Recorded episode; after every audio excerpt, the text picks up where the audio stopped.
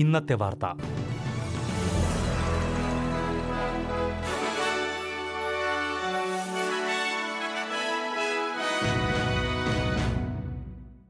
നമസ്കാരം. S B S Malayalam ഇന്നത്തെ വാർത്തയിലേക്ക് സ്വാഗതം. ഇന്ന് രണ്ടായിരത്തി ഇരുപത്തിരണ്ട് ഓഗസ്റ്റ് ഒന്ന് തിങ്കൾ. വാർത്ത വായിക്കുന്നത് സജോ ജോൺ. രണ്ടായിരത്തി ഇരുപത്തി മൂന്നിൽ രാജ്യത്ത് വാതക വിതരണത്തിൽ കാര്യമായ പ്രതിസന്ധി നേരിടുമെന്ന് report. Australian competition and consumer commission അഥവാ എ ട്രിപ്പിൾ സി പുറത്തുവിട്ട റിപ്പോർട്ട് പ്രകാരം രണ്ടായിരത്തി ഇരുപത്തി മൂന്നിൽ New South Wales, Victoria, South Australia, Tasmania, Australian capital territory എന്നീ പ്രദേശങ്ങളിൽ വാതക വിതരണത്തിലെ കുറവ് പ്രധാനമായും ബാധിക്കുമെന്ന് കരുതുന്നു. എങ്കിലും ക്യൂൻസ്ലാൻഡിന് കാര്യമായ പ്രത്യാഘാതങ്ങൾ ഉണ്ടാകില്ലെന്നാണ് പ്രവചനം. ആഭ്യന്തര വിതരണം വർദ്ധിപ്പിക്കുന്നതിന് ഫെഡറൽ സർക്കാരും വാതക കയറ്റുമതിക്കാരും ഒരുമിച്ച് പ്രവർത്തിക്കണമെന്ന് എ ട്രിപ്പിൾ സി അഭ്യർത്ഥിച്ചു. എന്നാൽ അടുത്ത വർഷം വാതക വിതരണം പര്യാപ്തമാകുമെന്ന് ഉൽപാദകർ പറഞ്ഞു. റിപ്പോർട്ടിലെ ശുപാർശകൾ പരിഗണിക്കുകയാണെന്ന് ഫെഡറൽ ട്രഷറർ ജിം ചാമേഴ്സ് പറഞ്ഞു. അതേസമയം ഗ്യാസ് ട്രിഗർ എന്ന് വിളിക്കപ്പെടുന്ന നടപടികളിലൂടെ ഇന്ധന കയറ്റുമതി പരിമിതപ്പെടുത്തുവാൻ ഫെഡറൽ സർക്കാർ എത്രയും പെട്ടെന്ന് നടപടികൾ സ്വീകരിക്കണമെന്ന് സ്വതന്ത്ര സെനറ്റർ ജാക്കി ലാംബി ആവശ്യപ്പെട്ടു. രാജ്യത്തെ റെസിഡൻഷ്യൽ വയോജന പരിചരണ കേന്ദ്രങ്ങളിലായി പതിനായിരത്തോളം കോവിഡ് കേസുകൾ റിപ്പോർട്ട് ചെയ്തു. രാജ്യത്തെ ഏജ് കെയർ കേന്ദ്രങ്ങളിൽ ആയിരത്തി അറുപത്തിനാലിടത്താണ് വൈറസ് ബാധ സജീവമായിട്ടുള്ളത്.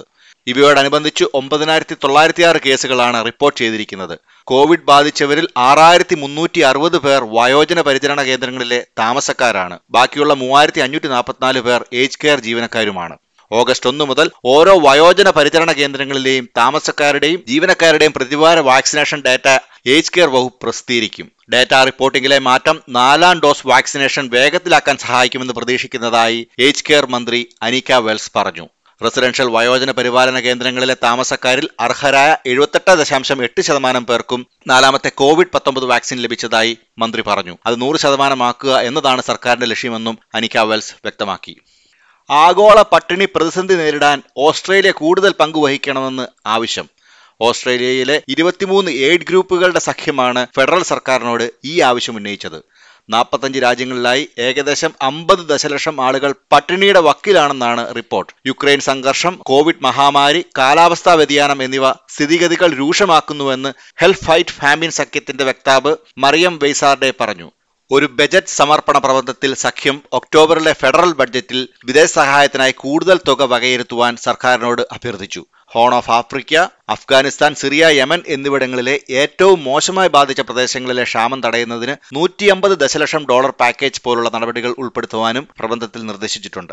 വിക്ടോറിയയിൽ മതങ്ങളുടെ നിയന്ത്രണത്തിലുള്ള ആശുപത്രികൾ, ഗർഭഛിദ്രം, ദയാബതം എന്നിവ നിരസിക്കുന്നത് തടയുവാനുള്ള ബില്ല് കൊണ്ടുവരുന്നു. വിക്ടോറിയൻ ക്രോസ് ബെഞ്ച് എം പിയും റീസൺ പാർട്ടി നേതാവുമായ ഫിയോണ പാറ്റൻ ഈ ആവശ്യങ്ങൾ ഉന്നയിച്ച് ആരോഗ്യ നിയമ ഭേദഗതി ബിൽ അവതരിപ്പിക്കും. ഈ ബിൽ പാസായാൽ ഗർഭചിത്രങ്ങൾ, ഗർഭനിരോധന മാർഗങ്ങൾ, ദയാവധങ്ങൾ എന്നിവയ്ക്കായി സേവനങ്ങളും ഉപദേശങ്ങളും നൽകുവാൻ വിക്ടോറിയൻ സംസ്ഥാനത്തെ മതങ്ങളുടെ നിയന്ത്രണത്തിലുള്ള ആശുപത്രികൾ നിർബന്ധിതരാകും.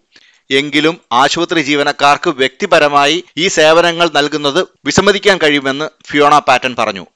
എന്നിരുന്നാലും ഏതെങ്കിലും ജീവനക്കാരെ സേവനം നൽകാതിരിക്കുവാനായി ആശുപത്രികൾ നിർബന്ധിക്കുന്നതിന് വിലക്കുണ്ടാവും.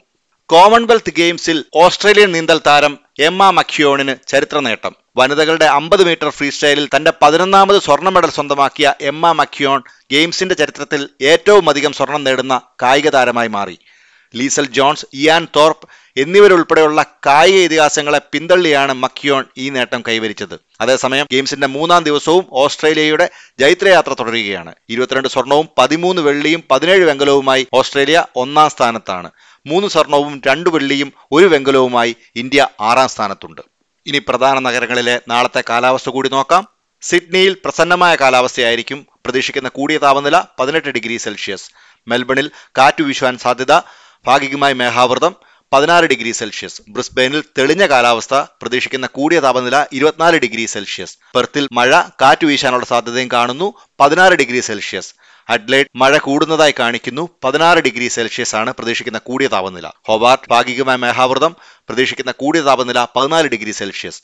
കാൻബറ രാവിലെ മഞ്ഞിന് സാധ്യത, അതിനുശേഷം പൊതുവെ തെളിഞ്ഞ കാലാവസ്ഥ, പ്രതീക്ഷിക്കുന്ന കൂടിയ താപനില പതിനാല് ഡിഗ്രി സെൽഷ്യസ്. ഡാർവിനിൽ തെളിഞ്ഞ കാലാവസ്ഥ, പ്രതീക്ഷിക്കുന്ന കൂടിയ താപനില മുപ്പത്തൊന്ന് ഡിഗ്രി സെൽഷ്യസ്. ഇതോടെ ഇന്നത്തെ വാർത്താ ബുള്ളറ്റിൻ ഇവിടെ പൂർണ്ണമാകുന്നു. നാളെ വൈകിട്ട് ആറു മണിക്ക് ന്യൂസ് ബുള്ളറ്റിനുമായി എസ് ബി എസ് മലയാളം തിരിച്ചെത്തും. ഇന്നത്തെ വാർത്ത വായിച്ചത് സജോ ജോൺ.